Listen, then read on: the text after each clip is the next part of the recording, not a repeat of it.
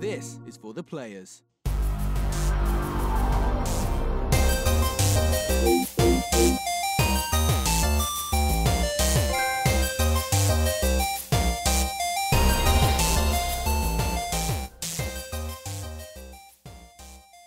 I'm Ryan Betson.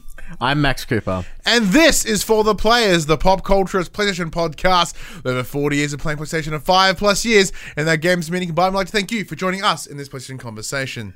This PlayStation conversation happens every Monday morning at 8 a.m. on podcast services, including Spotify, and 9 a.m. on those YouTubes. If you'd like to be part of future conversations, head on over to our Facebook, our Discord, Instagram, Twitter. All the links are in the description below. If you want to join the conversation as this happens and watch me flub this intro three times, you can join us at twitch.tv slash the pop culturist, just like a handful of people are right now.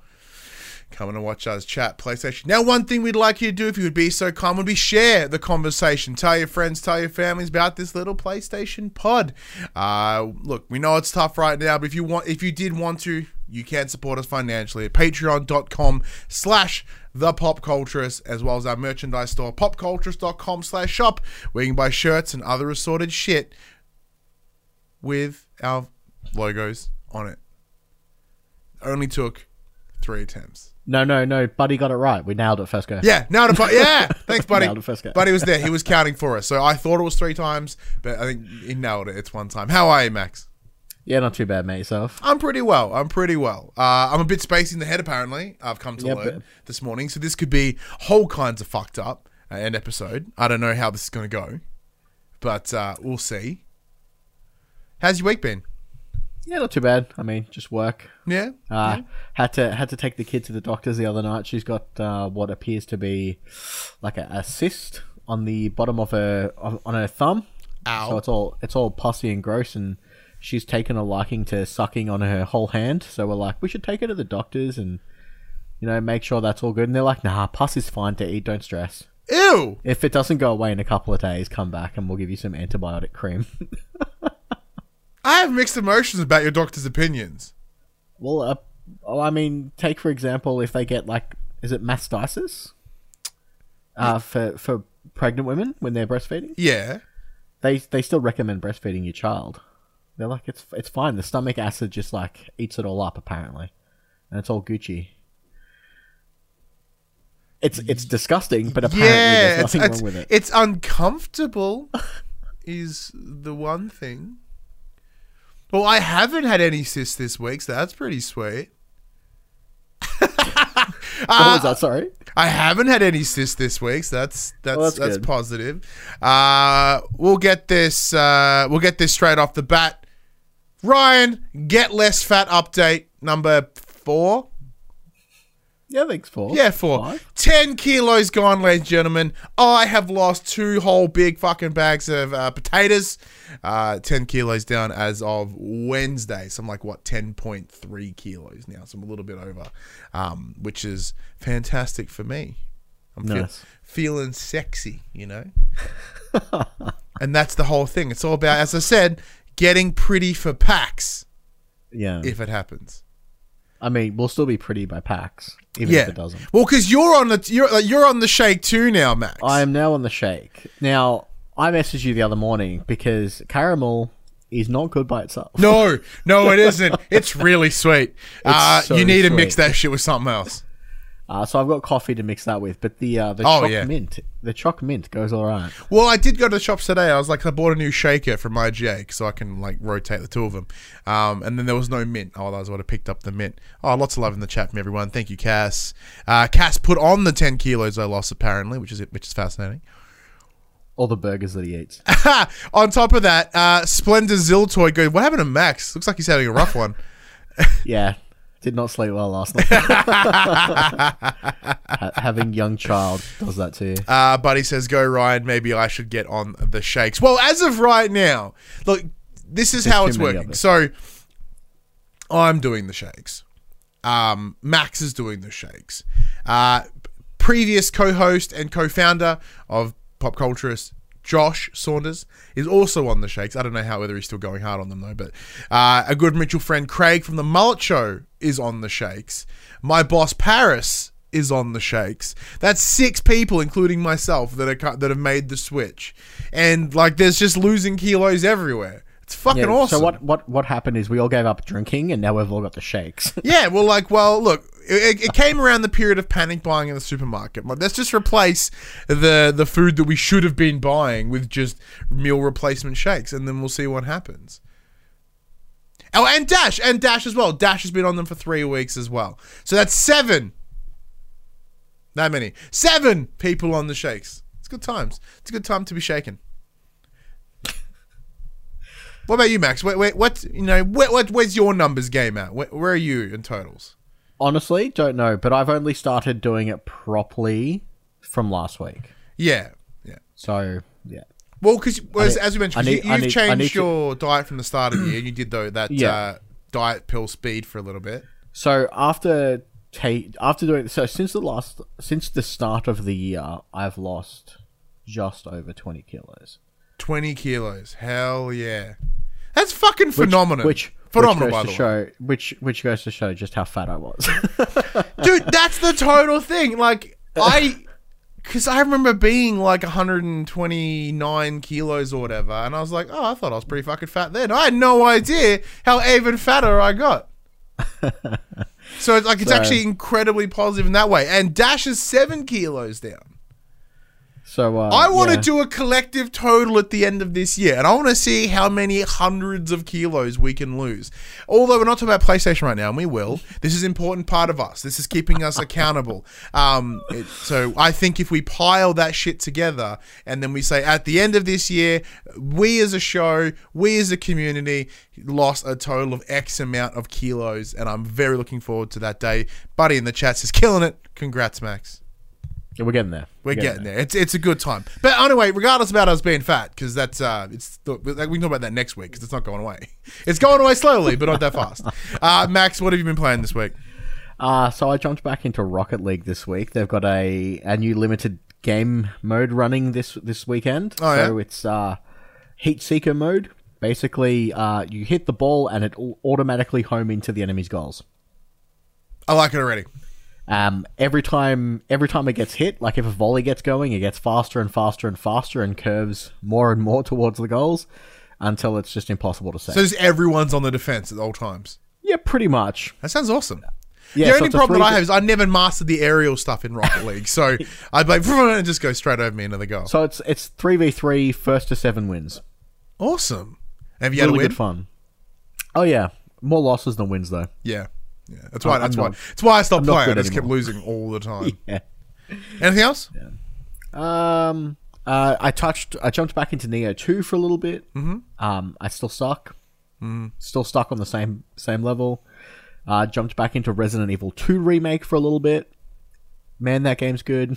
So And then I've just been grinding out uh, Persona five Royal. nice. So I'm about twenty five hours deep, and I just finished the second palace. Very good. Very very cool. What about yourself? What have you been? Uh. I myself, uh, not a whole lot because it's been a bit, a bit of a busy work week, um, and then obviously wrestling stuff has taken on. I jumped into Fallout 76 again. I checked out the Wastelanders update. Uh, it does feel better with It does? NPCs. Yes, because it, because it, it adds what it's missing. Because like, it's nice to see someone and go, oh.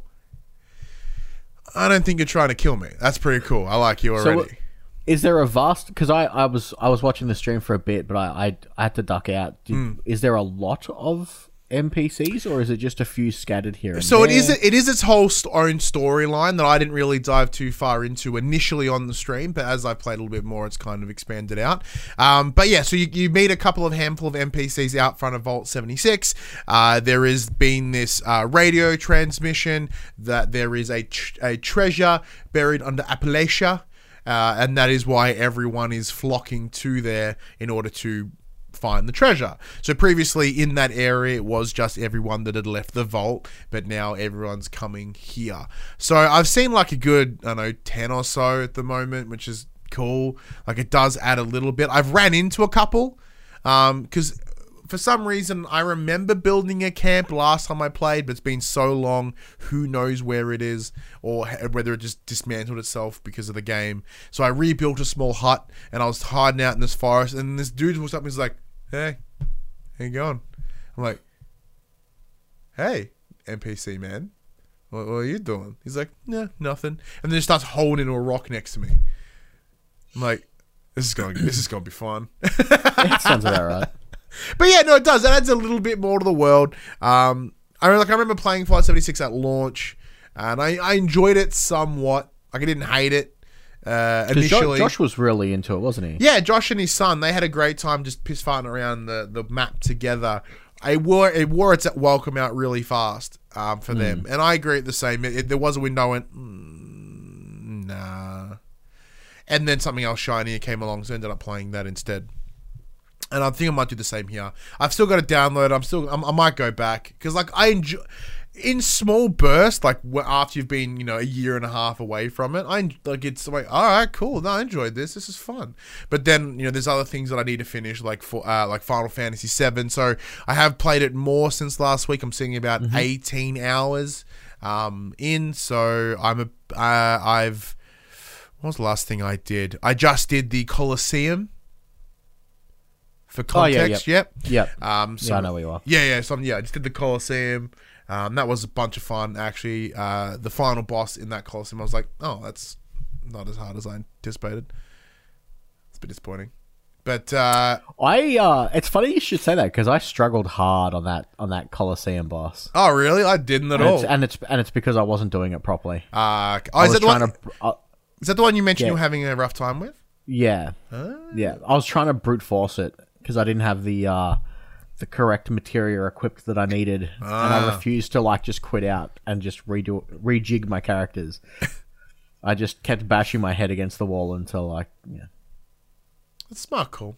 Smart call. uh, and today I uh, jumped into a game from like two years back called Strange Brigade. Uh, Okay. Yeah, this is made by uh, Rebellion. It's the team behind uh, like Zombie Army and Sniper Elite and stuff like that. Okay. Um, it's part of the Easter sale right now. It's like fifteen bucks for the fuck off edition that comes with everything. Um, it came recommended to me by my boss. Now, my boss he plays games because we we both work in a games department of of a bigger uh, disability service. So that our entire job is to know games. But with our current schedules, he tends to play less than I do. You know, and I, I I fucking push my schedule hard in order to, to play games. And he's like, I've been playing this game nonstop. You should probably get it. I'm like, all right. If he if it comes recommended from Paris, I know I'm pretty confident that it's gonna play at least all right. So I jumped in. I played about half hour of it before I came into this. It's uh, initial thoughts. It's charming. It does feel a little double A. It feels like a high end double A game, which is which I'm really liking already. Uh, it has this uh, narrator. So you're you, the Strange Brigade is essentially this group of ragtag individuals that get thrown together to go stop this supernatural thing from happening in Egypt the unleash of this supernatural being. So you get dropped into this like uh, uh, island in the first sort of tutorial level. It teaches you all the basic running around, shooting and climbing that sort of stuff, and like it's it's charming. In half an hour, I'm Yeah. like, oh, I'm gonna want to spend more time on you," and it's multiplayer. So you Oh, know, nice. maybe we can, you know. I, he and I can play external to work, even though I'm pretty sure he and wants to see less of me because we only see each other at work all the time. Um, but yeah, no, like I'm gonna put some more into it. I'm enjoying it, but then on top of that, I still haven't touched Persona Five Royal. Have you give? I, I also noticed a distinct lack of uh, Elder Scrolls Online after you made me download it. Oh no, I pl- no, I played it. I played it on stream, and it was just more of that. I because in order to play that, I need to be in this room because it's on the PC. So it's Yeah. all about finding a good hunk of time. So like tonight, maybe I might sit down and give it a burl because I can allocate time on us like on the weekend. So if you're interested tonight, we can give Elder Scrolls Online a burl. Uh, I, Yeah. I created a a, a dark elf uh, character because that's my go-to. Um, well, I did the same. I, I made a Dark Elf Necromancer, and then all of a sudden I was like super high level and in an area that I'd never seen before. Well, So that's I think thi- they start in a different area to. Because so I bought it with the Elsweyr DLC that came with uh, Hmm. you know Somerset and Morrowind, uh, and yeah, like I'm in Elsweyr. I'm with a bunch of cat folk. I'm like that. Yeah, I, so first time I played, first time I played this, I was in like a graveyard of some sorts. So, so I'm the same. I, I upgraded my copy for I think eight bucks a copy. yeah, so I thought it was a bit weird that like they didn't let me go back to you know where I was. I thought I thought maybe that would be the general starting point. Well, I I wonder if there's a setting that we've just missed and it's just skipped us to the start of the latest uh, DLC area. it is possible, but I have to have a look at that. But yeah. kicking us from the start. Ah, but we'll, we'll chip away a little bit more at that tonight because just one of those. I, I was thinking that I'm, I'm needing a a bit of a more long termy sort of game to sort of help under these current circumstances. And ESO seemed like something that could line me up that way because the issue that I had with like WoW, I didn't really know and slash care about the whole Warcraft lore. Um, like that's the reason I, f- I found and find so much love with DC Universe Online because you know at the time I was like balls deep in comics, man. So like every little nitty gritty nitty gritty re- you know reference and stuff within DCUO, I'm having an absolute blast. And here, there's a lot of cool lore that I like about the, about the Elder Scrolls. Now, granted, having it be set like X amount of thousand years prior to like Skyrim or Morrowind or Oblivion does change it but the base is there, and that base is what's keeping me knowing where this world is going and where the world is set, and that's actually making it much easier for me to enjoy. Oh, that's good. But yeah, that's pretty good. Other than that, no, like that's I I think that's it. That's everything I played. Hmm. Yes. How's your How's your Animal Crossing going? Oh, great! Uh, I, I've uh, I've just you know there is a wrestling ring in there, and I've, I've heard about this. So my plan right now in Anim- oh, no, it's not PlayStation related, but Animal Crossing is to get a wrestling ring in my town. I have a mask, I have boots, I have tights. I'm full ready to go. Uh, Well, I was I was watching a stream this morning and they're playing Survivor using uh, Animal Crossing. So they're going to someone's island. This person is hosting a bunch of mini games and they're playing Survivor with their friends. Like they're voting people off the island. And it kind of sounds cool. Kind of makes sounds me want to pick up the game. amazing, actually. Yeah. I'm not that creative, but I love I love that idea. I love that idea so much. But yeah, Animal Crossing's brilliant. Um, yeah, it's one as I said, it's one of the games I start my day with it and end my day with it. Play a little bit there, a little bit there, and then just you know leave it for the most of the day. Actually made a profit on my turnips this week, which I didn't do last week because I was a dickhead and I let it go all the way to the end. But what are you going to do? Uh, okay, that's enough about what we've been playing. Let's get into the, the news this week in a section we call Inform the Players. We tell you about what happened this week in PlayStation. Now, Max, normally we have a uh, section later on called Chat to the Players where we chat about a one specific topic, a main topic, if you will. But with this week, there being nothing super massive to talk about, uh, we've decided to uh, take all these small small little bits of news, and that's the show. But it's a bunch of small news today. It's a big old news fest, not a snooze fest, a news fest. For those, some of you, it may also be a snooze fest. I'm not ruling that out. Well, since you mentioned Supermassive, let's kick it off there. Aye. And Supermassive have been talking DualSense. So, Supermassive Games, the studio behind beloved PS4 exclusive horror Until Dawn, as well as the more recent Dark Pictures anthology games, during an interview with Game Reactor, co founder Pete Samuels was asked about the DualSense, and it sounds like the studio is inspired by the controller's new features. Quote, We've been having some chats about that for a little while now, about how we're going to use it he says, indicating the team is, quote, already having some discussions about how best to take advantage of the features, like haptic feedback, the whole tactile thing, as much as we can transfer what you'd expect the character's experience to be directed back to the player. I think the better attachment you feel to the characters, Samuel teases. He also comments on the possibility of using the built in microphone to allow players to make decisions with voice commands.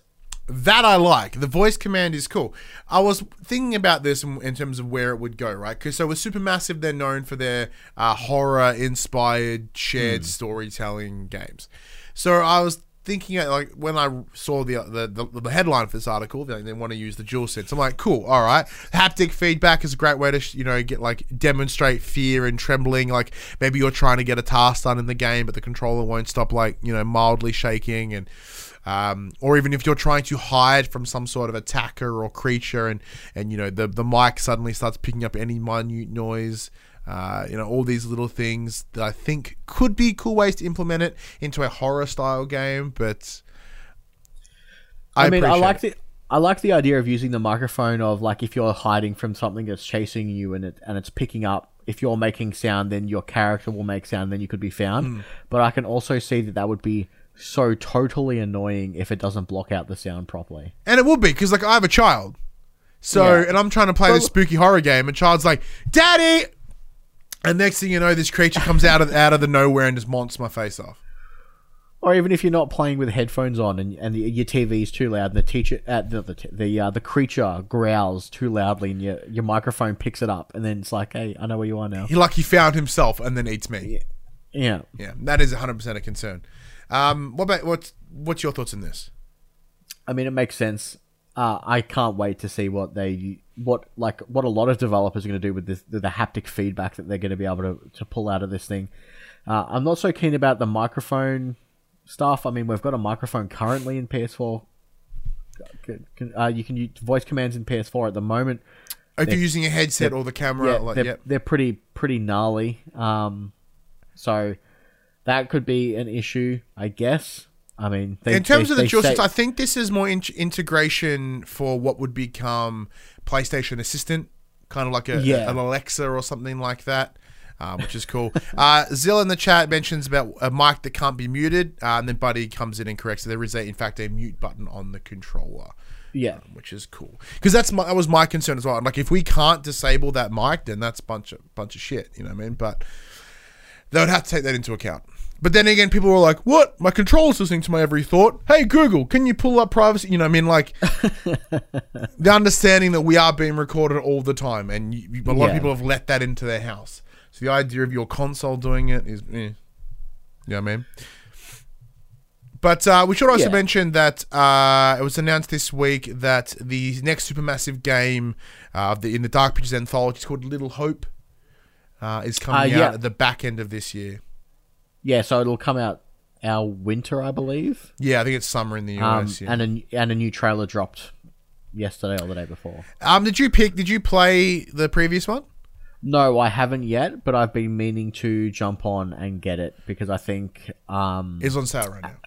Easter sales. Just saying.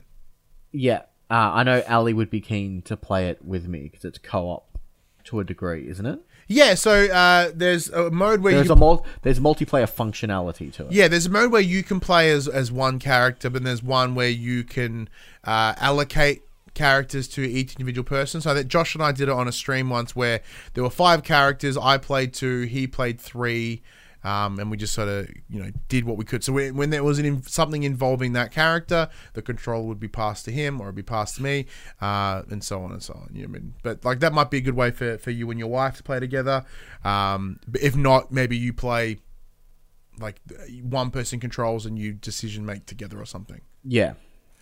But yeah, That'll, so I, that'll most likely be what what end up ends up happening. So I didn't. I've played it. I have my my son's in here and he's making angry faces. He's- Yeah, he's, sorry. He's He cropped off looks camera. Um, but uh, so I never finished Man of Medan. I got like halfway through it, I think. Yep. And then I got distracted, and then I tried. I started again one time, got about to the same point, and stopped again. So like I know it's only like six ish hours long, so I really could just jump in there and, and finish her off, and I think I will. When? No idea. But like I enjoy it. It's, it's like reasonably good spooks. It's not bad spooks. Reas- reasonably good spooks. I really liked um, was it Until Dawn? Until Dawn was really cool. I haven't once I didn't finish that one either.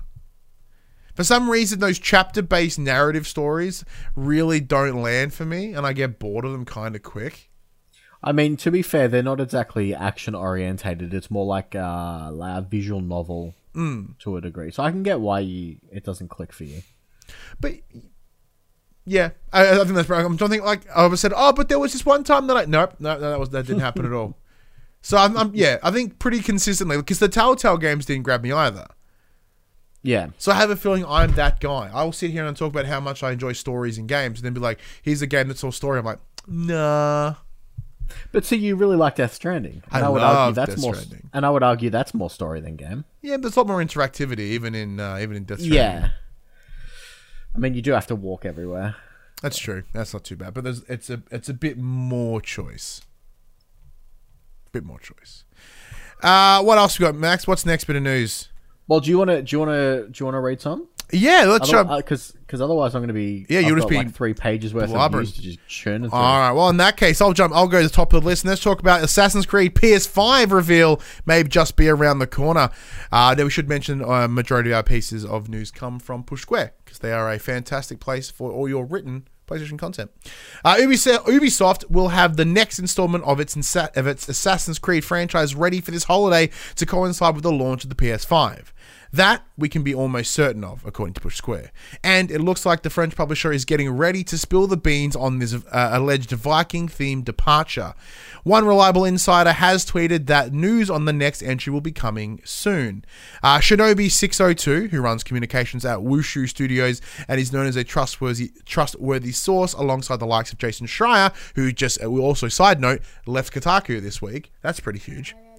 Uh, and Daniel Ahmad said that, quote, we're almost there, end quote, when asked about the next Assassin's Creed title. It is a fairly vague response, but with, uh, but with where the industry is headed right now, we can see some sort of announcement taking place next month, uh, with rumblings of multiple Xbox Series X events are being doing the rounds, while Sony will have to talk about the PS5 once more, sooner or later. A next gen version of Assassin's Creed would suit any one of those console reveals perfectly. What do you think, Max? Um, yeah, it'll it makes sense for them to. Well, hopefully we hear an announcement soon, and hopefully it's not. It's been in the works, but we're not gonna. We're, it's not gonna make it in time. So hopefully this is one of the stories that is, you know, we we've got it in the bags. We're gonna have it done. We're gonna have it ready. It's gonna come out. If it launches with the new consoles, great. What a what a good way to kickstart the new generation. Well, because it happened with PS4. Like there was um, Black Flag was also on. Uh, was a technically a launch title for the PS4 and the Xbox But- One. But with how the Assassin's Creed games have uh, changed since uh, over the last two two title releases, I think I think this is prime for for a new console generation. Yeah, and it's it's certainly a great way to start the generation because we, th- we if we think about most console what are the what are the, the release games, they all tend to kind of suck pretty hard, and uh, yeah, at least with Ubisoft, that we, we know it's going to be of a specific uh, of a certain level, presumably. You know, except we can take it into account like uh, uh, uh, Ghost Recon Breakpoint, but you know, this is a pretty massive RPG to kick it off, and especially when it, there's going to be a presumably short window, uh, sorry, long window of release, mostly because of of ready access.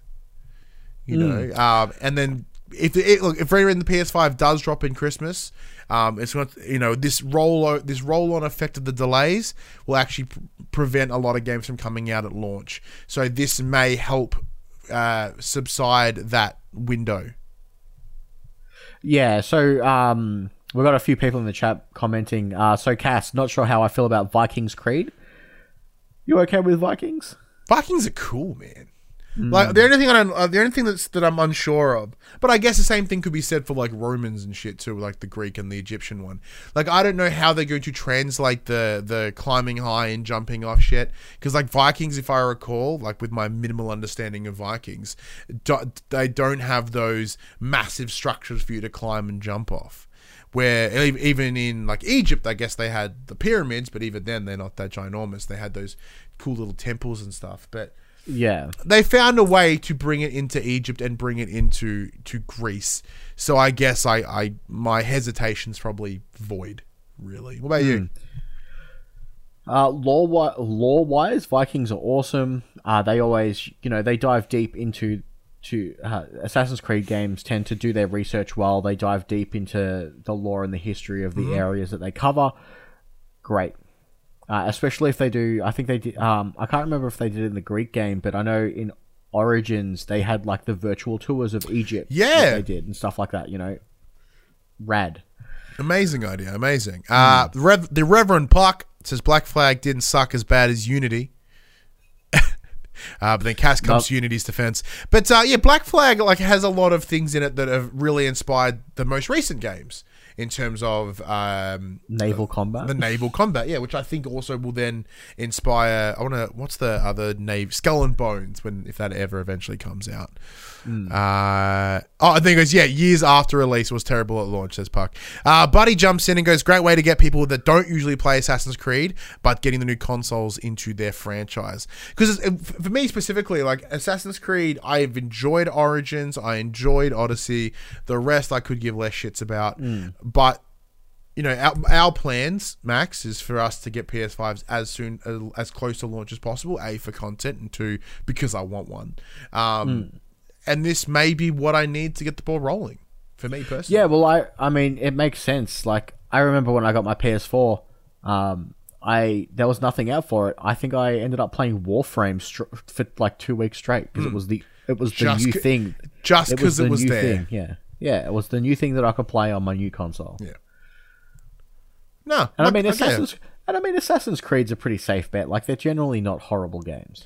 Yeah, and then like that's that one thing. Like Ubisoft, like aside as once again, aside from Breakpoint, everything else seems to come at least a reasonable standard. You know what I mean? Like there mm. is a consistency of like, okay, cool.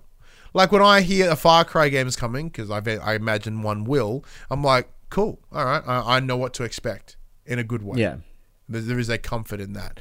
Uh, Puck also adds, I don't see Vikings as graceful, so an assassin Viking would seem a bit to stick out. Now, I've not watched know. the I- TV I would- series Vikings. They may have nimble Vikings. They, you know, Edge is in there. We know Edge to be quite nimble. He's he's very prone to climbing ladders and jumping off them.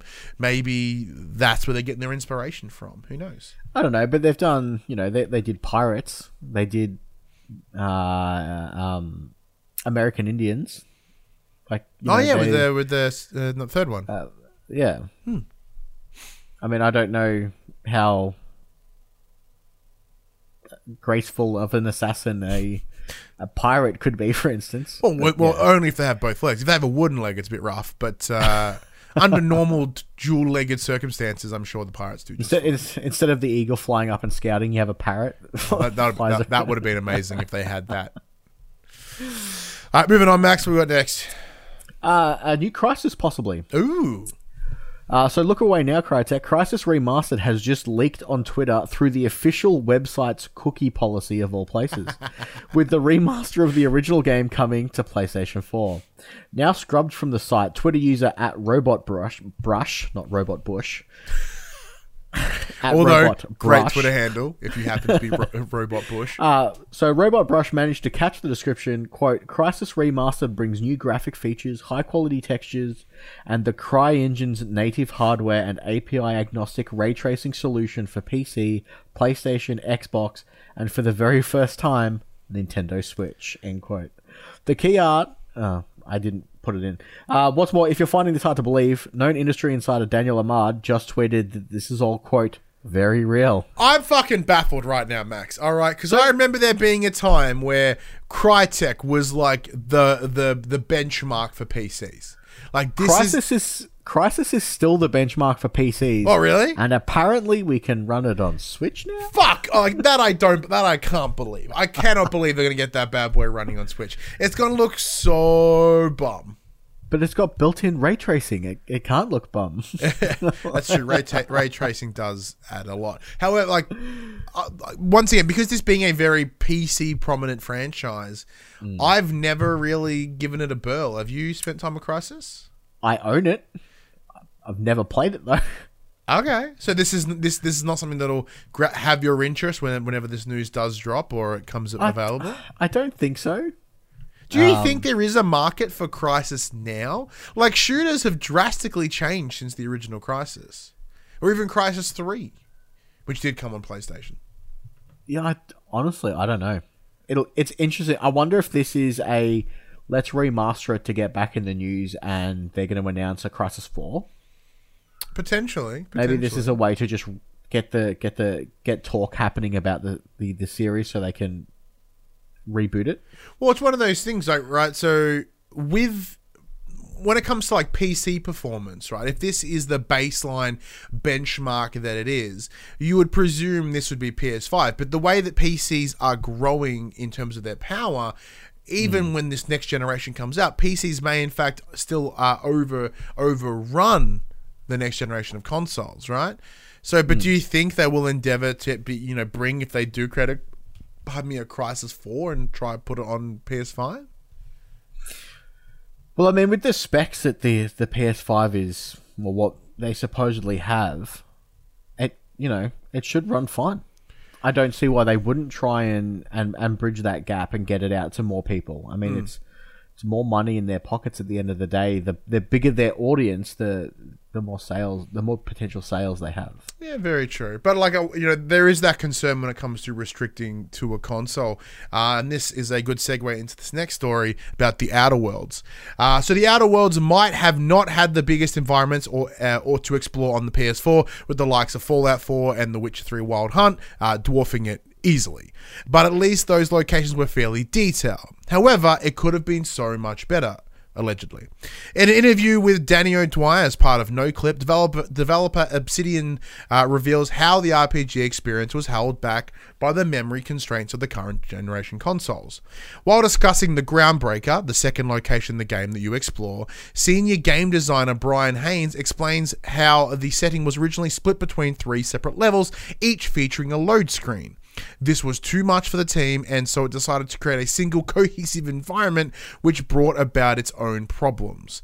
Areas such as the medical bay had to be tweaked in order to work on the station's main pr- promenade, as well as a few other locations, as the single setting now blew past the memory constraints of the PS4 and the Xbox One. As such, an entire section of the Groundbreaker, which is the ship that you get, not, not spoilers, uh, dubbed the bridge, was cut simply to fit onto consoles. Elsewhere, Heins discusses another drawback to this. Obsidian had created too many NPCs for the Game Max to handle on this current generation. Uh, meaning that a certain number was cut to completely, uh, so sorry, were cut completely from the experience. Quote, it kind of breaks my heart a little bit that there's not a lot of people moving around on the ground ba- groundbreaker.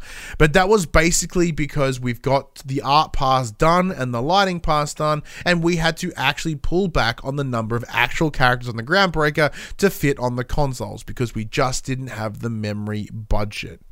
And of course, these sorts of issues should be the thing of the past with this next generation, as we were discussing just a moment ago, uh, when it arrives at the presumably at the end of this year. It's clear that teams around the world are pushing the PS4 to its absolute limit, and the PS5 will offer so much more freedom in terms of development. Unfortunately, we'll probably never get to see Obsidian's full stretch, fully stretch its wings on a Sony platform now that it has become a first-party studio with it within Microsoft.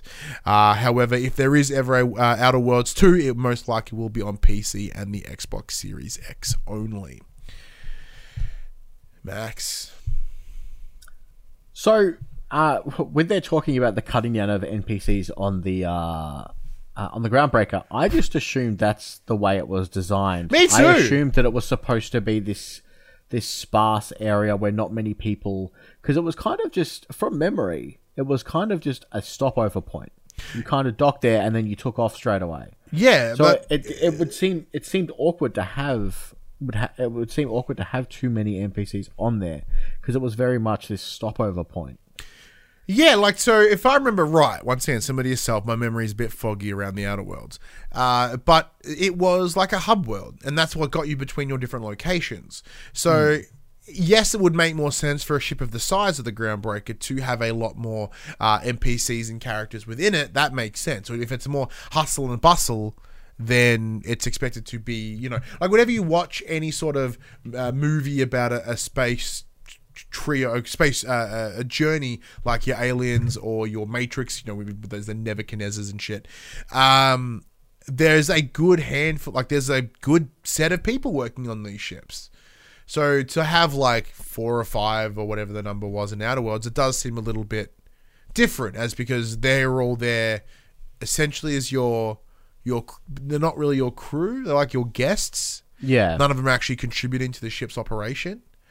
But credit to them. At no point did I ever think, man, this could do with more NPCs. Yeah, it must be hard, especially if they'd gone to the trouble to design everything to, beforehand, and then they're like, "Oh, well, this is now a waste because we just can't put it in." Yeah. It, it's always hard when you're restricted by limitations of the hardware that you're designing for. I yeah, like the Outer Worlds is like it, it was incredibly impressive for what it was. I really I enjoyed my time with it. Um, and yes, as it, as it said, the the grand scale of it wasn't as big as The Witcher or Fallout 4, but Fallout 4 had a lot of empty space and it looked like bum. Um, the Witcher, on the other hand, was just remarkable in, in the environments it was able to, able to deliver. Yeah.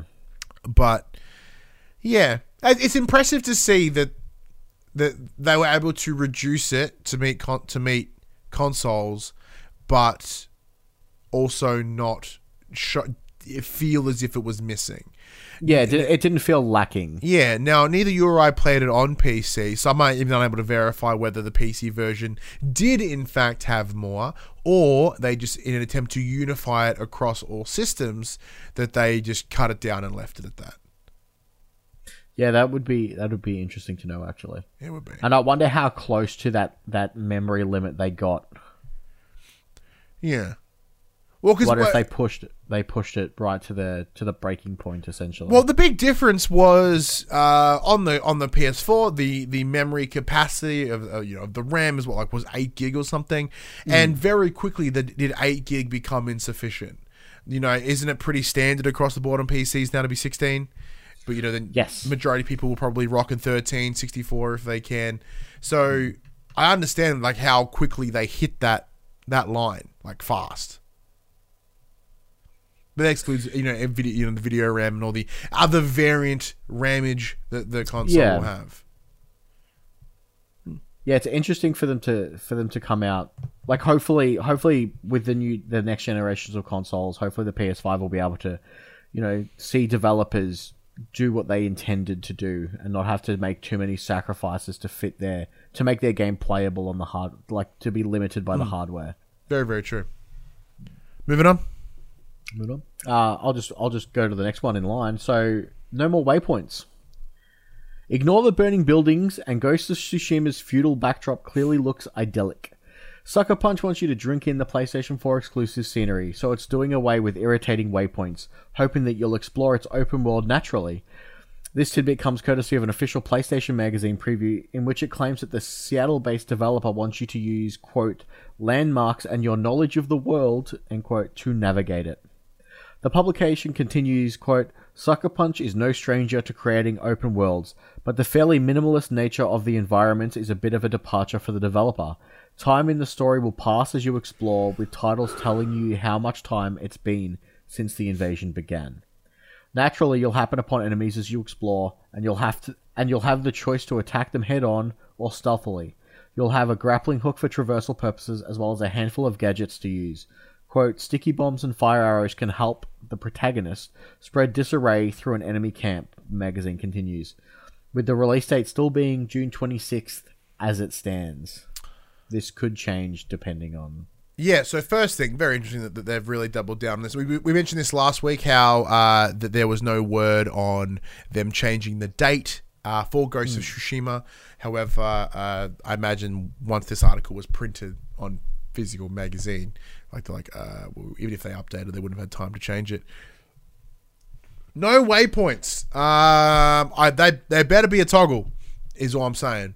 Uh, because although it's very idyllic of them to have this big world that you can learn landmarks and, and run your way through and and uh, you know blissfully ride across fields and and go through forests to find your next objective, but you know there are problems with go- with removing the waypoints. You know, in terms of accessibility for one. Well, I I wonder what they mean by there's no waypoints. Is there does that mean that there's no big square on my screen that says 500 meters this way and this is where you'll reach the NPC or are they saying there's not even going to be a like a compass point on the top of my screen that gives me the direction to move in but doesn't tell me the distance I need to travel? I have a feeling it might be that because if like we to what to what extent are they ref- are they removing waypoints? Now, uh, once again, because I've mentioned this this game a lot in this episode for some reason, Ghost Recon Breakpoint. That that had the same thing, as did uh, Assassin's Creed Origins. I think Odyssey as well, where yeah, you could remove any sort of check marker, so that it'd be more location based. So it's like, ah, it's about 500 meters southeast of this fucking place. Hmm. So then it's up to you to then go traverse the location and, and find it. Now, for many that have like a bunch of time to do all that and aimlessly wander, like I myself, I given the option, I'm going to turn those waypoints on Yeah. personally. That, that that's because of my current circumstances, you know, full time work, child, son, you know, busy creating content like this. I I don't have time to piss fart around. So like I will have the waypoints on, and like I'm not gonna like, because I'm still I'm very very open to pissing off uh off the path. You know, I'm not gonna be like, oh, there's the waypoint. Well, I can only you, go there. but you want to know where the path is at least. Yeah, I'd like to know where that destination is, and I think that's that there are some games that actually I get almost like a uh, uh, I wouldn't say a choice anxiety, but there is something that comes with going. I don't know what I'm going to do next, and it actually makes me more reluctant to to play, to push through the game further. You know what I mean? Yeah. What about you? What's your thoughts on this one? Look, I'm fine with not having a waypoint as long as I've got a really good map. Yeah. Now, yeah, Because if the map sucks and I have to remember off the top of my head where all these landmarks are, that's not going to be good because my memory's not so good anymore. Oh, my memory's trash. my memory's absolute trash. So I completely agree. Completely agree. Um, I think I think the best option is, uh, like you said, you're hoping that there is a, a toggle for the waypoints that if you if you if you want them, you can have them. Uh, otherwise, uh, to each their own. Uh, I'm in the similar situation to you. Uh, my work hours have just increased. I have a four month old baby. Cash just says, Ah. "Get young." I don't have. You have the worst memory, Cass. Don't even talk to me. um, yes, I don't have the luxury to explore the way I would like. What I would even hope if they were to include like a physical map within the pack, so that way, even even though look that is an extra effort, but if you want to go that added realism, having that in front of me as I'm sitting here at this desk, I'll play my games in here, and I'm like, all right, well I'm I'm da da da da, and I look at the map and like, okay, so it's X amount from from there and there, and I have it in front of me. That would be a great way to to bring that into a because that is way more realistic than tagging a fucking menu, but. You, you've just got like pins in the map everywhere to Yeah, show red string and looking like one of those serial killers, you know, in, in a movie. but um, speaking of awesome maps that come in in a game, one game that is really good at providing maps, GTA. They do. They always come with excellent maps, by the way.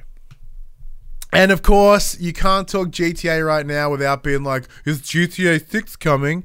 And uh, on Thursday, Kotaku did break the news that since publishing its report on the working conditions at Rockstar Games during the development of Red Dead 2, the situation has gotten a lot better, uh, and the studio is said to have, quote, a healthier culture overall, which is handy as they are moving into the right direction, they say, which is uh, ahead of GTA 6.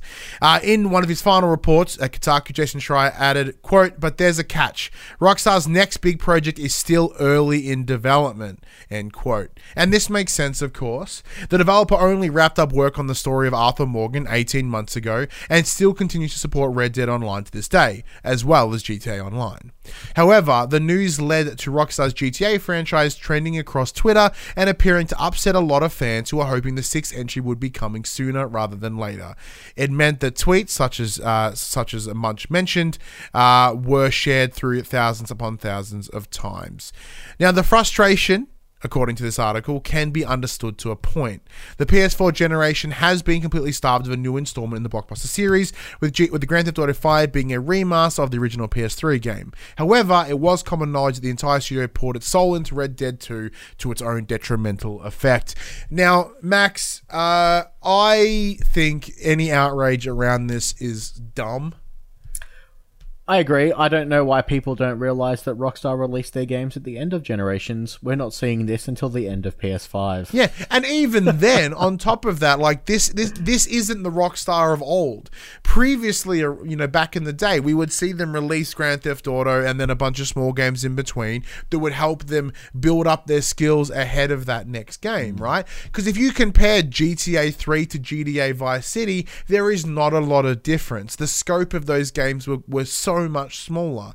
And then, you know, Vice City to San Andreas, yes, it was greater in its scope, but it was still very simplified comparatively, right? They weren't all that different.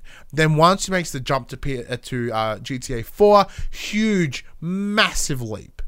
Then Yeah. four to five, a tremendous leap again.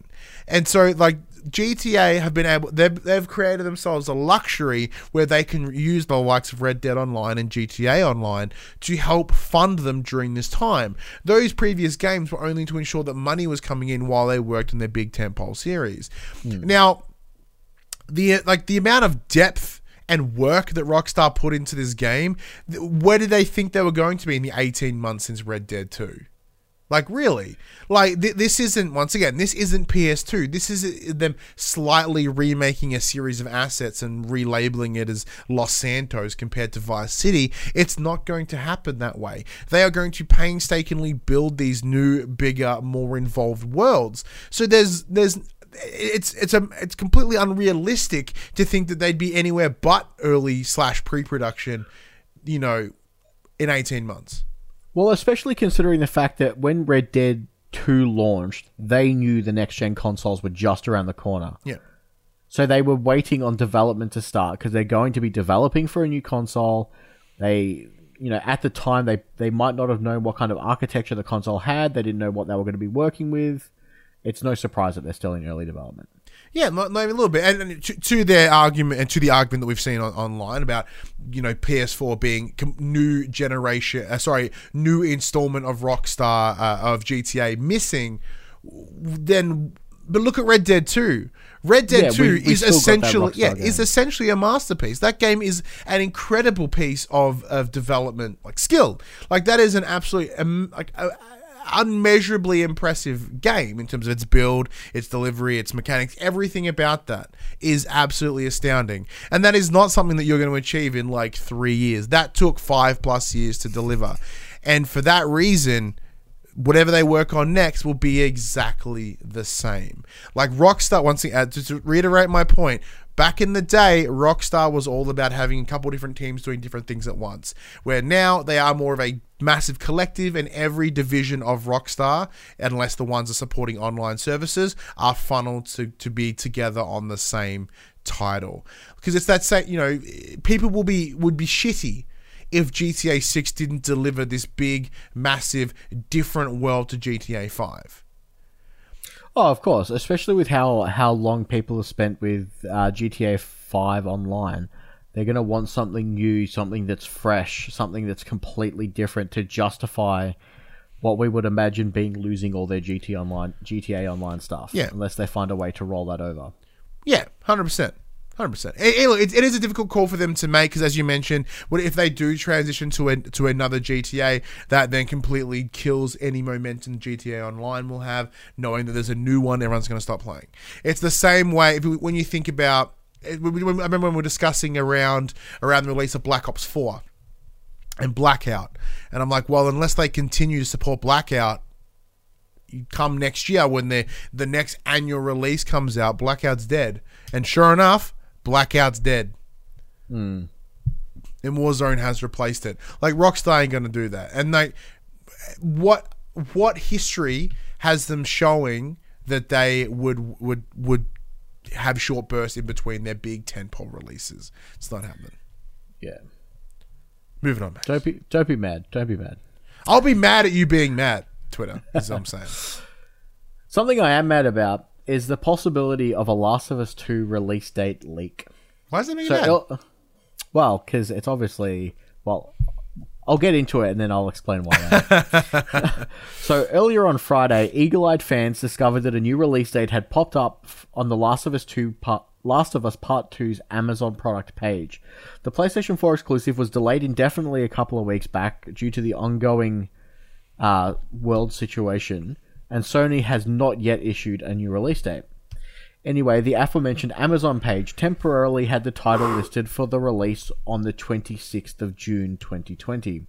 If true, it means that the game will have been pushed back just under a month from its previous 29th of May 2020 launch. Sometimes Amazon does leak this kind of information by accident, Uh, but there's serious doubts regarding this specific rumor. For starters, a delay of less than a month seems awkwardly short given the current state of the world. And again, Sony stated that the delay is indefinite. The whole thing is completely up in the air. On top of that, uh, with the release date for Ghost of Tsushima also being the 26th of June, it seems a very awkward date for them to release Last of Us Part 2. To release two uh, exclusive games on the same day kind of seems not smart. Yeah, and we should mention that the 26th of June is the last Friday of that financial quarter. So whenever there's any uh, uh, temporary release dates, it's always the last Friday of the quarter. So in no way is this even remotely close to being the release, because the idea of indefinitely isn't four weeks. No. Well, it wouldn't have even been four weeks. It was like three and a bit. So it seems, it seems, uh, yeah. It's a bit ridiculous. Like in in, It- t- in the difficult times of the Voldemort virus, people want this game harder than ever before, and the Don't idea give us hope and take it away. Exactly. exactly. Uh, however, speaking of Call of Duty, as I mentioned a moment ago, uh, Activision, apparently they're still on track. Even with the world's current con- condition forcing most people indoors, most businesses are being heavily affected in one way or another, and that, of course, includes video games. Uh, we're seeing that the uh, seeing what this pandemic has done to the PS4 releases, such as The Last of Us, uh, big games being pushed back as developers adjust to remote work. Uh, it is imagined that similar delays will play out across the board. However, Activision's Blizzard CEO Bobby Kotick is cautiously optimistic uh, about the publisher's future output. In a recent interview with CNBC, uh, thanks to video game VGC, uh, Video Game Central, I think the the acronym stands for. Uh, he was asked how production has been. My camera has frozen. Give me just one moment, Max. It's frozen in the best possible way to. It did. It did. It did freeze in the absolute best possible way. So big thank you, Discord. Much appreciated. uh, in a recent interview with CNBC, according, thanks to you to v, VGC, uh, he was asked how production has been affected by the move to home working. Uh, he got quote: "I don't know that we quite know yet." End quote. Uh, dumb quote. Thank you very much. Uh, most quote. Most of the things that we have in production development are on track currently or for now. I think we'll have to uh, have to rely have to really reassess that in a month and in three months. Uh, the publisher has been making efforts to support teams as much as it can, paying for improved broadband speeds and ensuring everyone has access to all the right equipment. Uh, even so, uh, Kotick says, "quote It's too early to know wh- uh, what the consequences on development will be for the next year or so." So I like that. It's like the Activision's still on track. Well, not really.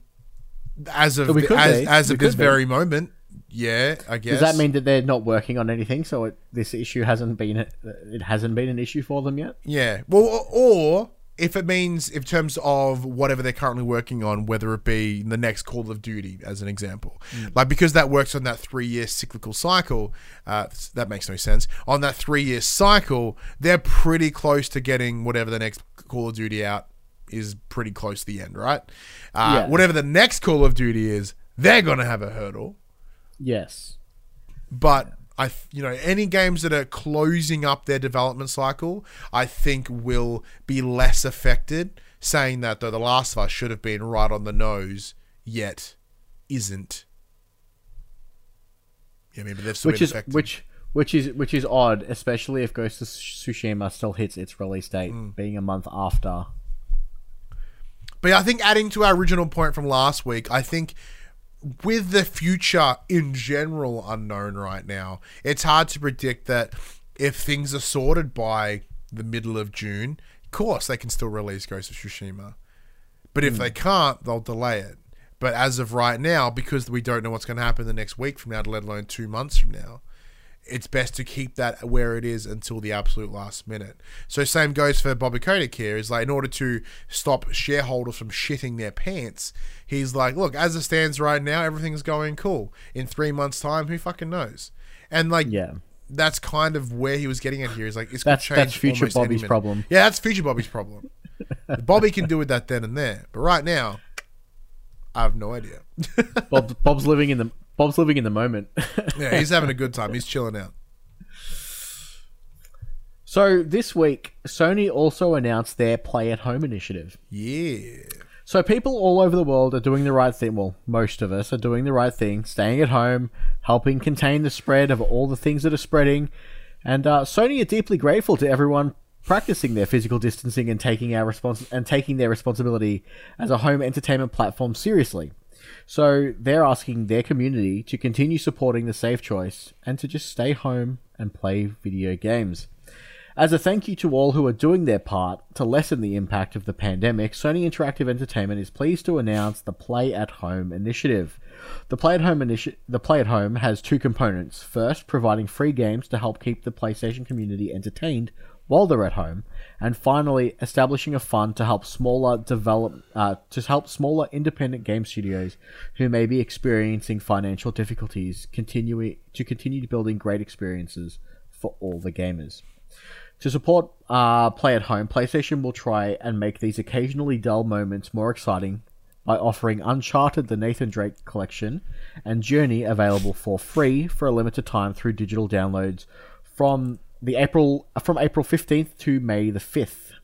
Uh, once you redeem the games, they are yours to keep forever. So I believe uh, these were both PlayStation Plus games. Yeah, so they have previously Earlier? been PS Plus games. Uh, Nathan Drake, Unchar- uh, the complete whatever the fuck collection, uh, the Uncharted Nathan Drake collection, more recently than Journey. Uh, So for, for many of the more diehard uh, PlayStation fans, I guess like you or I, uh, this these games are like, huh, what? But in in saying that, you should still redeem these because if your PlayStation Plus ever drops, you don't have access to them anymore. But if you redeem these, you will have access to them always. Correctamundo.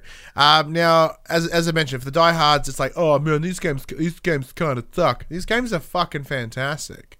Like, obviously, with Uncharted, you're getting three massively awesome games. Uh, now, Journey is obviously a lot smaller experience, but it's still one of the most beautiful experiences you'll ever play on PlayStation. Um, so, my wife, so she has a, a PlayStation in the bedroom where she watches all her DVDs and uh, her, all her uh, smart television needs. Uh, I went in there yesterday and she's downloading Uncharted and Journey. She's like, oh, they were free, so I jumped on them. And I'm like, sweet. Why not? I I think she would really, really love Uncharted. So there are a lot, there are a lot of people that normally a wouldn't pick it up, and that's that, or you know they they may not be able to afford PS Plus because that is a lot a lot of circumstances.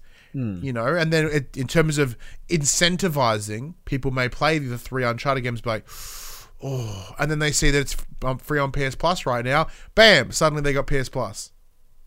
Yeah, because obviously, uh, uh, Uncharted Four is currently this month's PlayStation Plus game, so you've got the entire series to play But right for- now. potentially for like the minimum amount of like ten bucks. yeah. That is literally two fifty per game.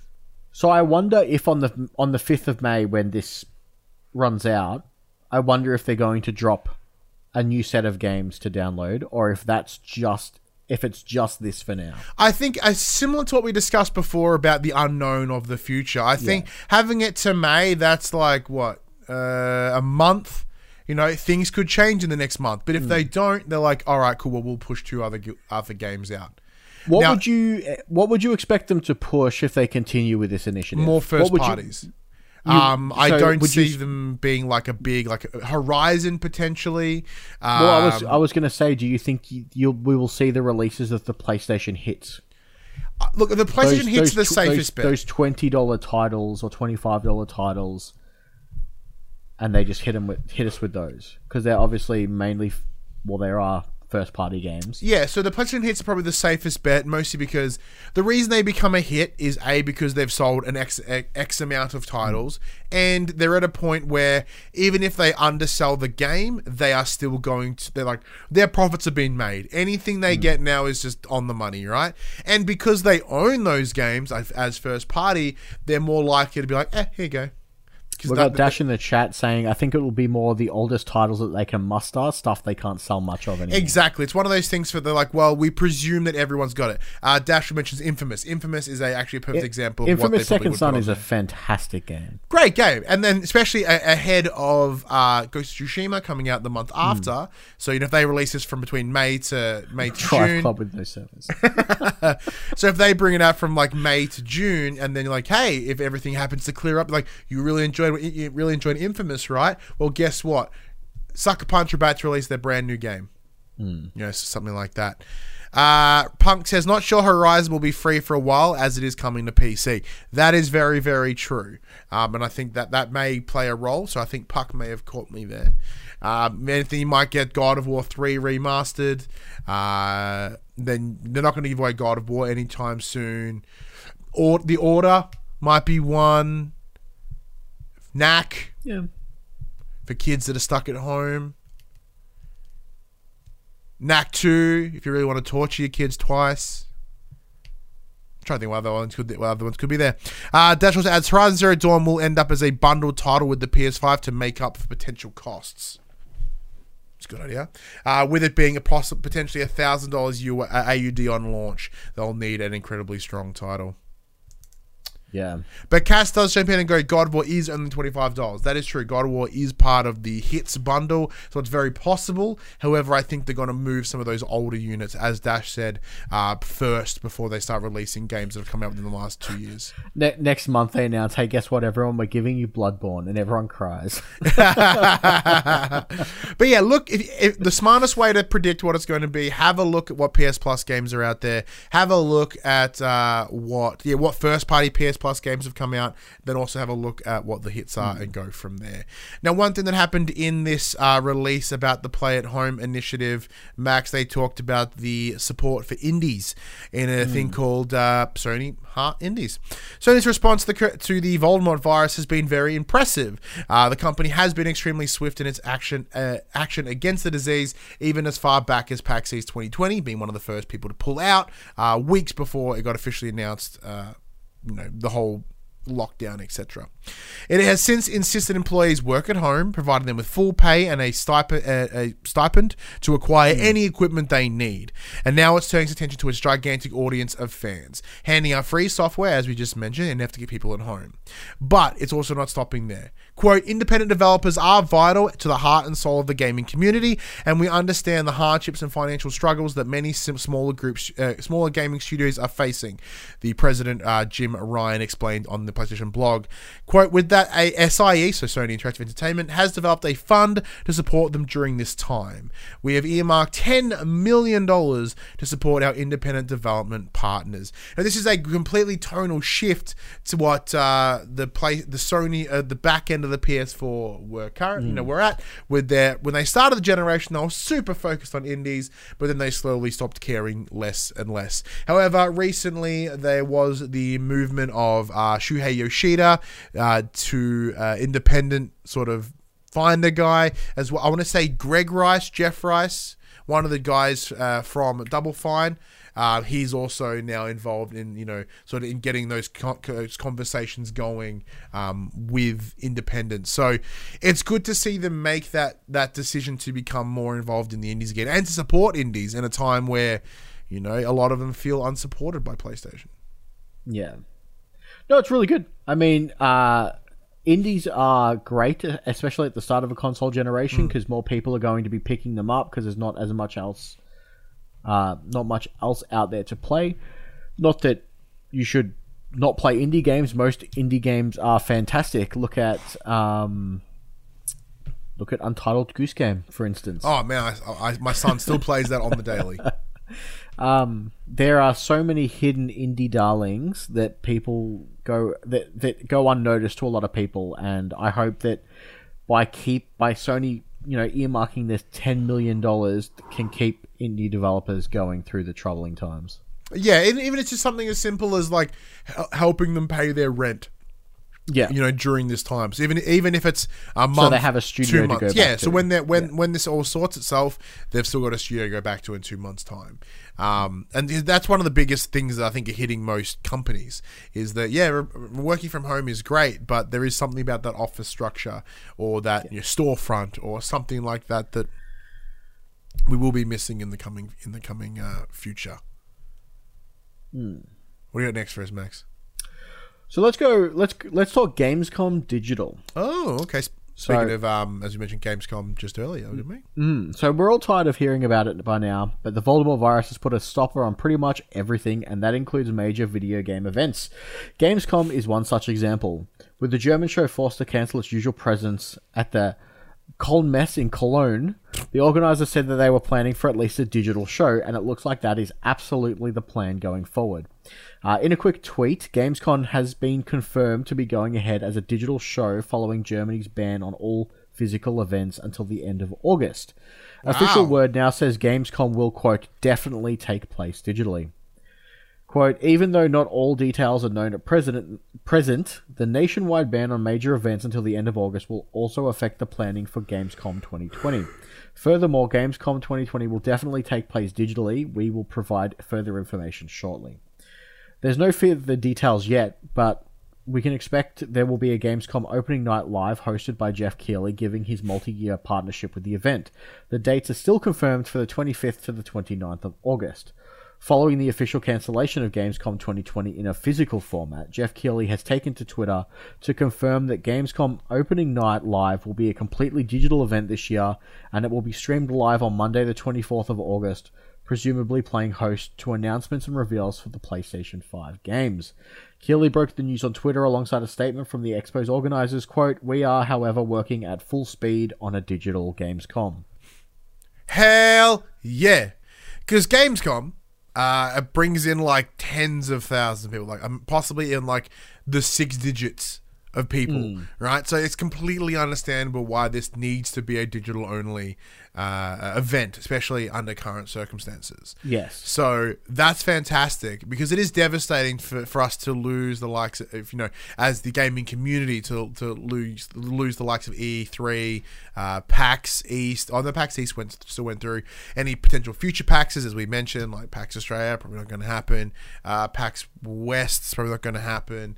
You know, and then Tokyo Game Show not going to happen. Like all these different events that just weren't Yeah. happen. So at least there's one place, that, and they've got till August. There's enough time to really plan out this digital event and really get it together, which is going to be awesome.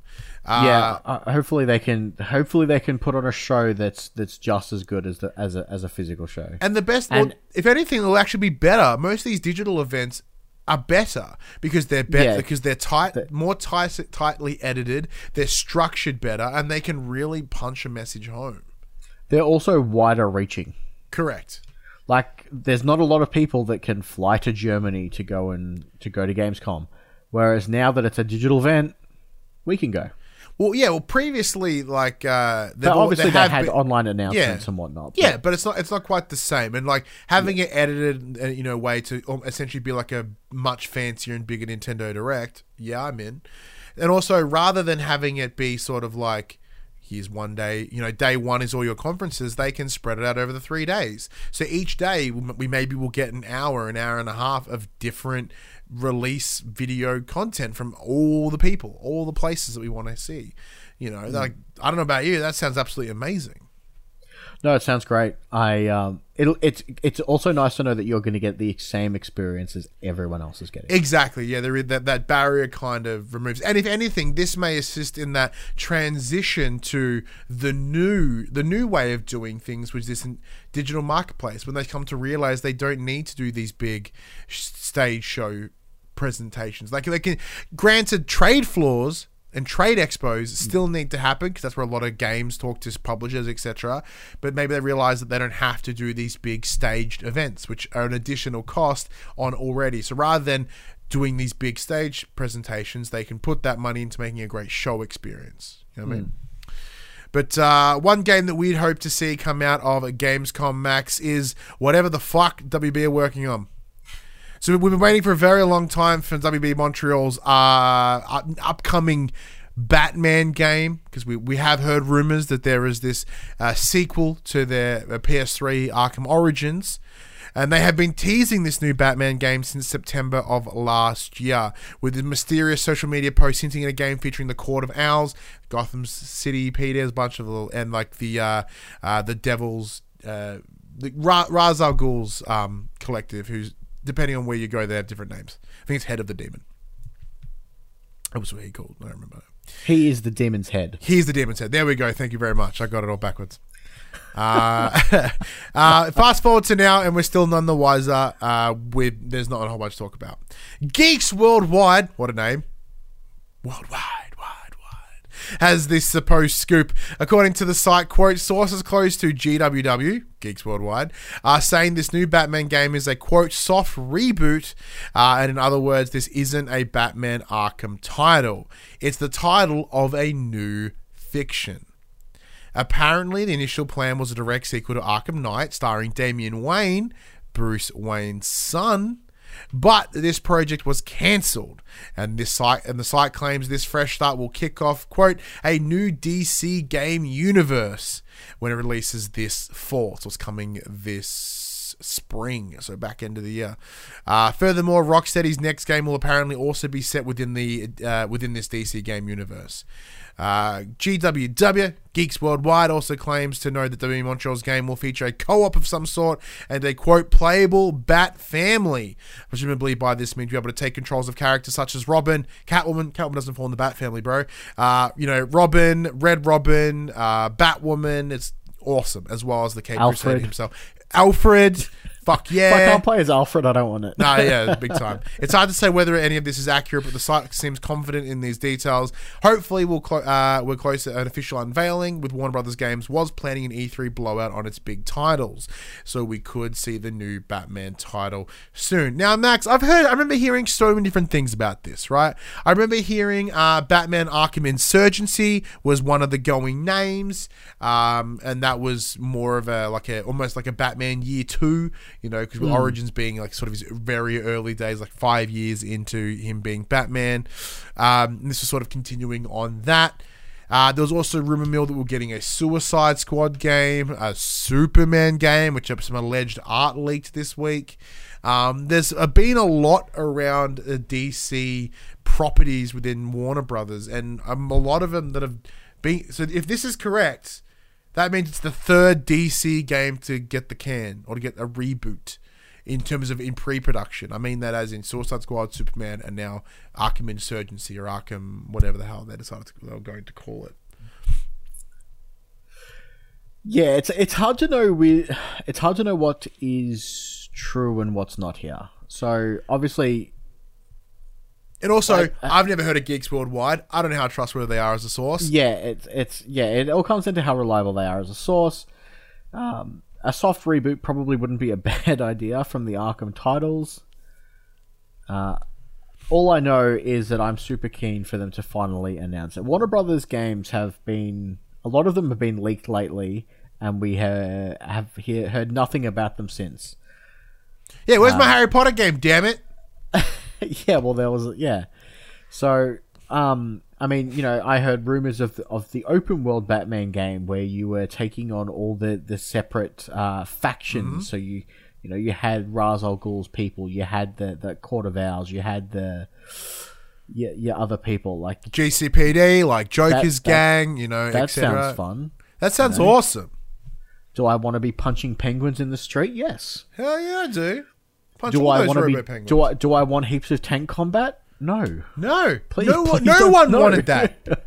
please don't put me through that again. No one wanted that. yeah, Uh, I like the idea. I like the sound of it being possibly co-op. Uh, I like the sound of it having possible multiple playable characters.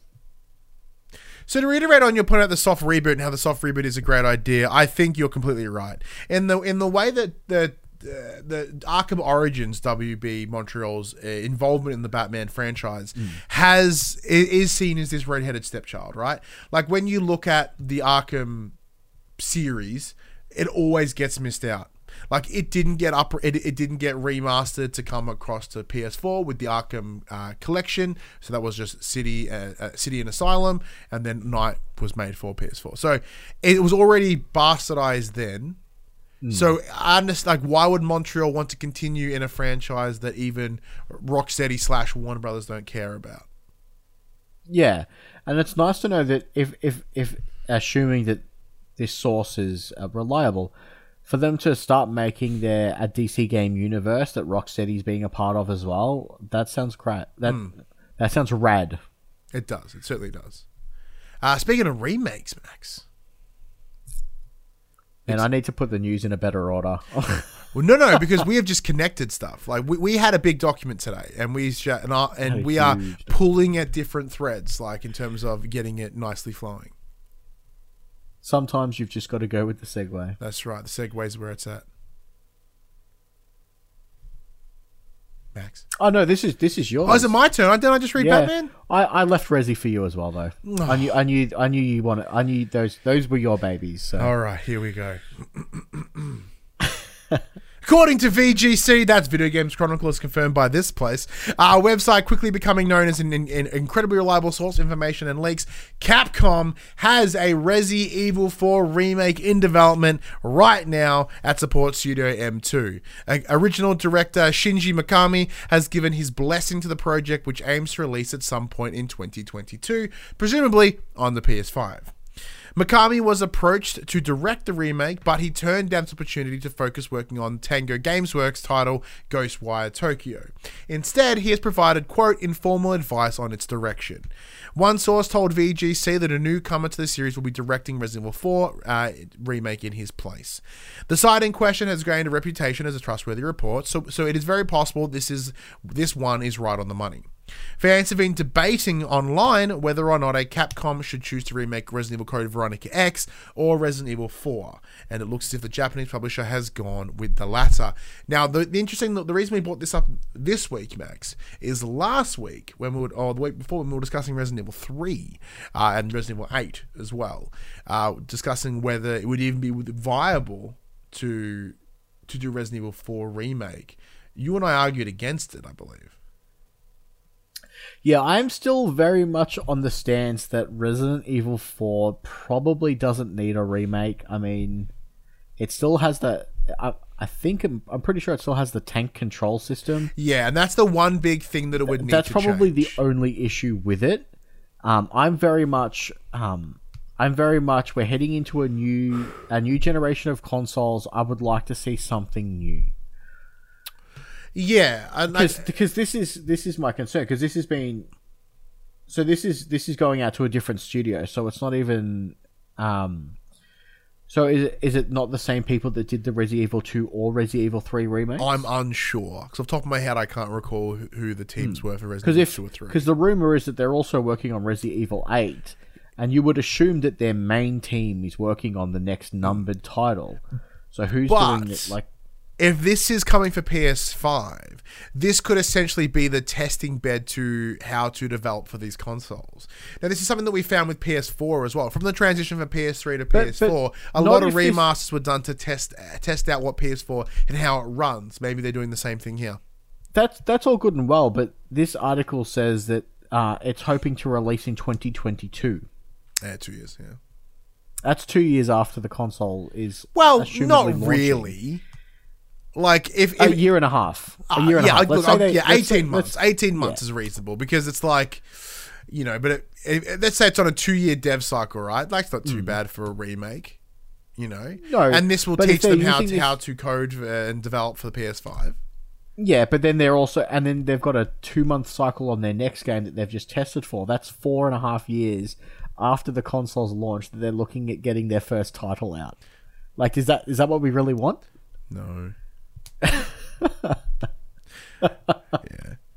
But maybe, maybe, maybe, do you think it's become perhaps more of a remaster than a remake? Because I, I- I think the only reason that they that they're, they're probably doing this at last, and this is why probably Code Veronica X may have actually been a better decision, is because that is unplayable on PlayStation 4. You cannot play it.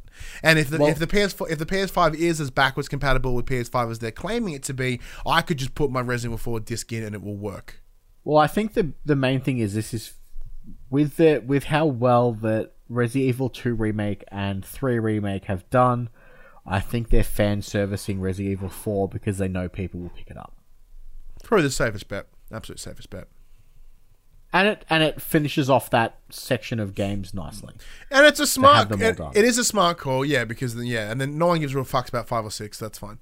Um, Yeah. But the issue here, Max, is that they're planning on everyone being able to have access to the PS5.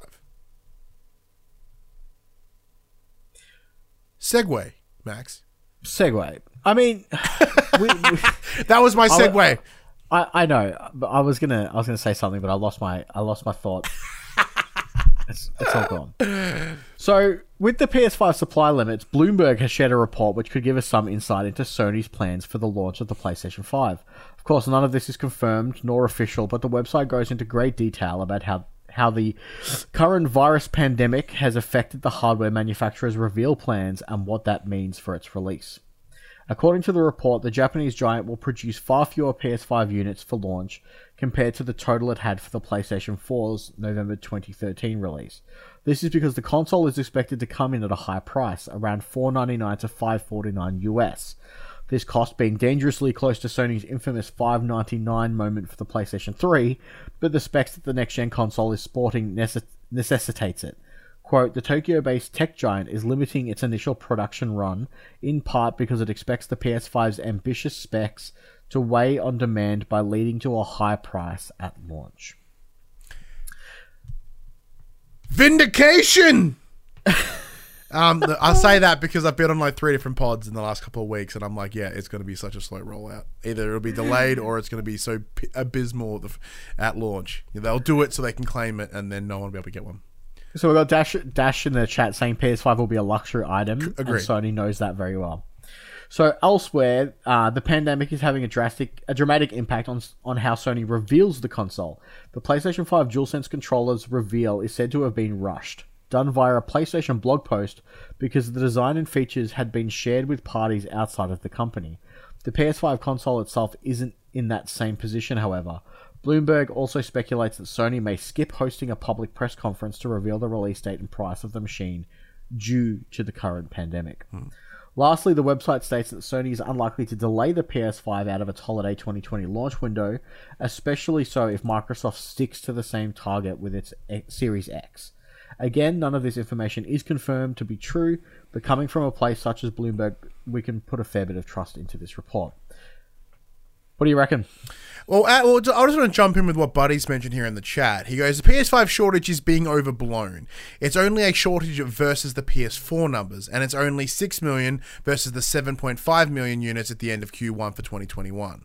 Uh, factor in the console's cost probably affecting early adoption rates, the PS4 numbers breaking records on launch, current uncer- uncertainty with the income and non-essential purchases, and I think the shortage reportedly is a little overblown. I think you're sort of right there, but the idea of like 1.5 b- million consoles is a noticeable difference. Uh, if I remember, if I remember right, the United States alone sold a million consoles on day one. So I, I'm in terms of how, uh, or within like I think it was pretty much sure it was day one or within the first week, right, or something fucking gnarly.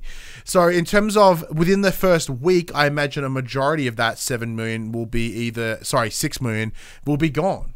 Or, Well, I mean, put it this way, like, how I- do they allocate that around the entire world? Well, like, put it this do way, we only I- get twenty thousand here in Australia? Yeah. Well, I, I pre ordered my PS4 before launch, and it launched in November. I got mine in February. Hmm. I got mine on the third wave launch, and that that was a limited run. And, look, and the, get- the and, points he know- mentions in, in regards to like un- current, you know, current uncertainty with income, etc., and all non-essential purchases, hundred percent. No worries, Dash. I'll chat to you later. Hundred percent. Like th- those those details are completely correct in terms of people non, you know, not having the funds to Mm. be able to get involved in this. Um,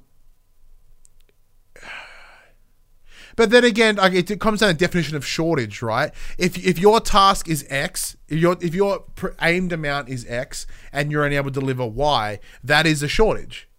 Hmm. You know what I mean? So in terms of the use of the word, yeah, like it is that, but. It, depends on the rollout. There's a lot of information here that we just have to speculate on, and we're not the we're not the right people or the smartest people to ever to speculate on this more businessy side of these numbers, right? So it's not our like it's difficult for us to really be like, oh well, you know, what about this? Because how do how do you even roll out seven and a half million consoles worldwide? How do you do that? I don't know how you fucking do that. So, with all this going on, Sony has iterated in, on multiple occasions that it plans to transition PlayStation 4 owners to its next gen system as quickly as possible. A new report from Bloomberg, Bloomberg suggests that plans may be changing behind the scenes, however, due to the high PlayStation 5 price that we just spoke about. The publication claims that the Japanese giant may attempt to temper the impact of a slow PS5 rollout by reducing the price of the PlayStation 4 and PS4 Pro consoles. It hopes that this will lock people into the ecosystem and simulate lucrative PlayStation Plus and PlayStation Now subscriptions, which have become something of a cash cow for the company. Quote Sony's chief executive officer, uh, Kenichiro Yoshida, has said that the company will aim to increase recurring revenue rather than one time hardware purchases, the publication writes. This all sounds like a marked change from PlayStation's original sta- strategy, especially when it was talking about converting users at an unprecedented pace just six months ago. It's a smart obviously, call. a lot, 100% obviously a a lot has call. changed in the last six months, though. Um, so yeah, it'll Yeah. be interesting. And it's a, it is a smart decision because if you can get, as I said, you get people in the ecosystem, right? If people are buying PS4s now, they're like, look, they're not going to have as many as the free availability of the next generation consoles. You think if you haven't already, pick up a PS4. And they're like, oh, okay, cool. And then you go, because look, PS5 is going to be backwards compatible anyway. Any game that you buy there will be playable on your PS5. Enjoy these games while you can, and then transition over. And I and Yeah. then they're like, look, we'll even incentivize it. If you were originally planning on spending a thousand dollars on a PS5, how about you spend you know two hundred and fifty dollars on a PS4 and buy seven hundred dollars worth of games? Like that. That is certainly an option. Yeah, it makes sense to lower the. I mean, you know, and new things coming out, you lower the cost of your old stock to start selling it off because you're not gonna, you know, you want to make money on the on the new on the new uh, product line. But yeah, so like, it- so it looks good, you know, in terms of a nice PR move. But then Hmm. additionally, it also kind of helps with the business side of pushing old stock Yeah. out, which is handy. Uh, Buddy in the chat mentions they should bundle PS5 with Plus and slash a rebranded now. Yep, uh, if they are supporting it that hard, bundling with the PS4 games is a bad look. I have a feeling that that bundling, like this is just me uh, personally speculating. It wouldn't surprise me if that gets bundled at some point. Um, and maybe doing it with PS4 might be like, hey, it's with the PS4, and guess what? It's now when the PS5 launches, it's coming with the PS5 as well. Maybe it's one of those like you know, here's your initial rollout, see how it goes, see what the adoption rate is, then they know whether to push it harder or how if to market it differently come launch the next generation. Yeah, of course. But um, yeah, just today I had a, I had someone messaging me. Um, he was uh, a guy I used to work with at the radio station back in the day, being like, "Hey, dude, I haven't spoken in ages, but should I buy a PS4?" I'm like, "Mate, it's been out for seven years. If you haven't bought a PS4 yet, don't rush for the PS5. Just buy it. Yeah. Like if you can, if you Maybe can wait, maybe wait a couple of weeks and it'll come down in price. yeah, if you can just wait this long, mate, then then you're fine." All right, let's quickly get these quick bits out and we'll wrap this bad boy up. Sounds like a plan. All right, so quick bit. Uh, PSC listings for Days Gone, The Last of Us 2, and GT Sport are fake. Uh, the the Japanese giant Sony said, "quote The listings are not accurate. We have not we have made no announcements to bring these games to PC." Uh, the Last of Us did also feature as a question on Jeopardy in the US. That's cool. Uh, firmware update 7.5 is live, and you must download it to use online. However, it's just more stability fixes. Uh, and the final bit of news for today, I put this one in because I can. Star Mate, Wars. There's, two. There's two. Yeah, but we read that. We mentioned that one earlier. oh yeah, we did actually. Yeah. he's right. Star Wars Episode 1 Pod Racer, the beloved racing game, is getting rejiggered. It's getting remastered, and it's coming to PS4 on the 12th of May 2020. Now, I hear some of you asking, hey, isn't isn't Pod Racing already on PS4? It is. It's a sequel, Pod Ra- Pod Racer Revenge. But you are getting the Origi Dig remaster. Don't say fuck that, Cass. That is awesome news. I bought. I got a GOG account just so I could play Racer when it came to PC. Watch it. Watch it come in at like fifty dollars, like Jedi You- Academy did. Yeah, and then you know what? I'll suddenly be a lot less excited about it. but oh, anyways, man. that's pretty much all the news that we could touch upon this week. Any more, and you'd be here for like actual years. Max, hmm. that's that. What games are coming out this week in a section we call "Coming to the Players"? Oh, let me just pull it up. Probably smart call, eh? about- I'll just uh, I'll make some transitional music. Okay. do, do, do. I Oh, did. I, I drank my water instead. My apologies. Cool. Cool, cool. Yeah, no worries. Okay, here we go. So this week, the, the new PlayStation games for April 21st. Again, this is coming from the US PlayStation blog, so some dates will change for us. Some games may be already out, some games might not come out at all. We have Aces of the Multiverse, PS4 Digital, out April 23rd. Um, Azure Striker Gunvolt Striker Pack PS4 Digital out April 24th. Deliver Us to the Moon PS4 Digital out April 24th. Guard Duty PS4 PS Vita Digital Cross Buy. Help Will Come Tomorrow PS4 Digital. Will it though? We'll have to find out. MotoGP 20 PS4 Digital and Retail out April 23rd. Obey Me PS4 Digital. Predator Hunting Grounds PS4 Digital and Retail out April 24th. Spuds Unearthed PS4 Digital out April 24th. Uh, Super Dodgeball PS4 Digital. Trials of Mana PS4 Digital and Retail out April 24th. Wonderblade PS4 Digital. And that is it for the week. I think the only one of major note would be Predator, and even then, after the, a lot of the thoughts and And- opinions that are out in the wild, uh, not everyone's super stoked on Predator. I don't think. And probably Trials of Mana. Yeah, It's a big, big remake. Ra- remaster? remaster. I think. Yeah, I'll do the reach out though. I'll see if we can get our hands on uh, Predator from the PlayStation. I didn't I didn't mind it. I played the I played the beta a couple of weekends ago. It wasn't was pretty good. Yeah, I'll still reach out see see if they're available because it might be a bit of fun for us. But is Trials of Mana in, in your in your eyes?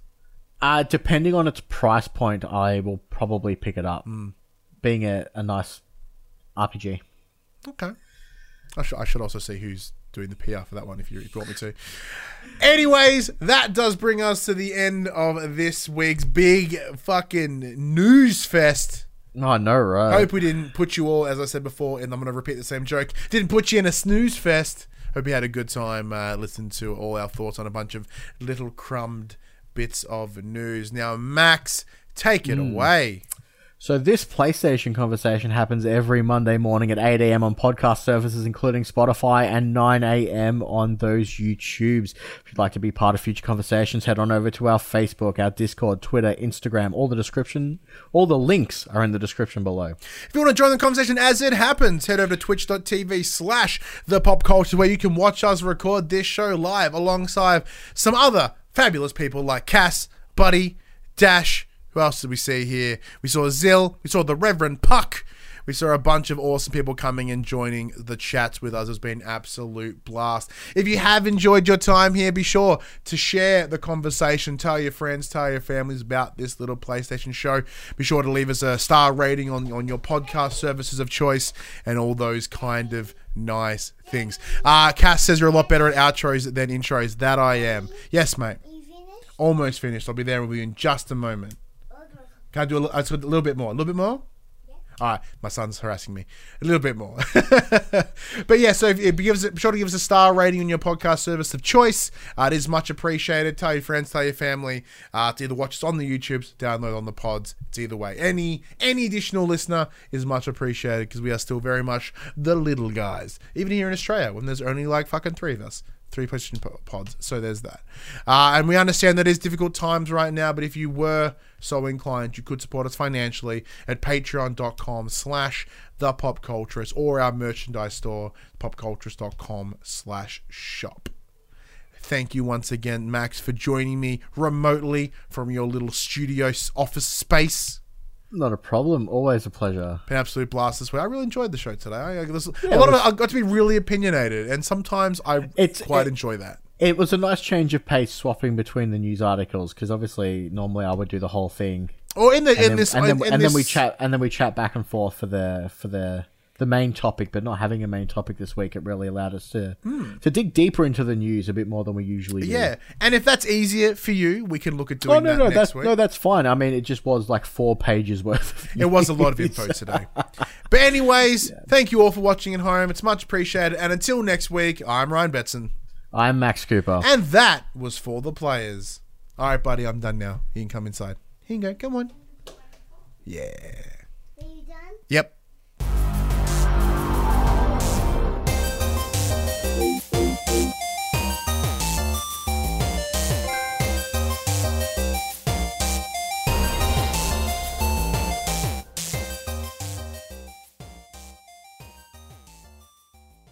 For the players, the Pop Culturist PlayStation podcast is fan supported at patreon.com slash the pop culturist. And we'd like to thank our Patreon producers and our Patreon founders for their kindness, their support, and their generosity. Our Patreon founders, Alpha Ferret, Craig O'Flaherty, David Chataway, Jesse Stevenson, and Jacob Garner. And our Patreon producers AJ Abatomi, Damien Holdies, Kyle Dunn, Lee Wintershoven, Nathan Massetti, Paul James, Pure Mongrel, and Sean Levitt.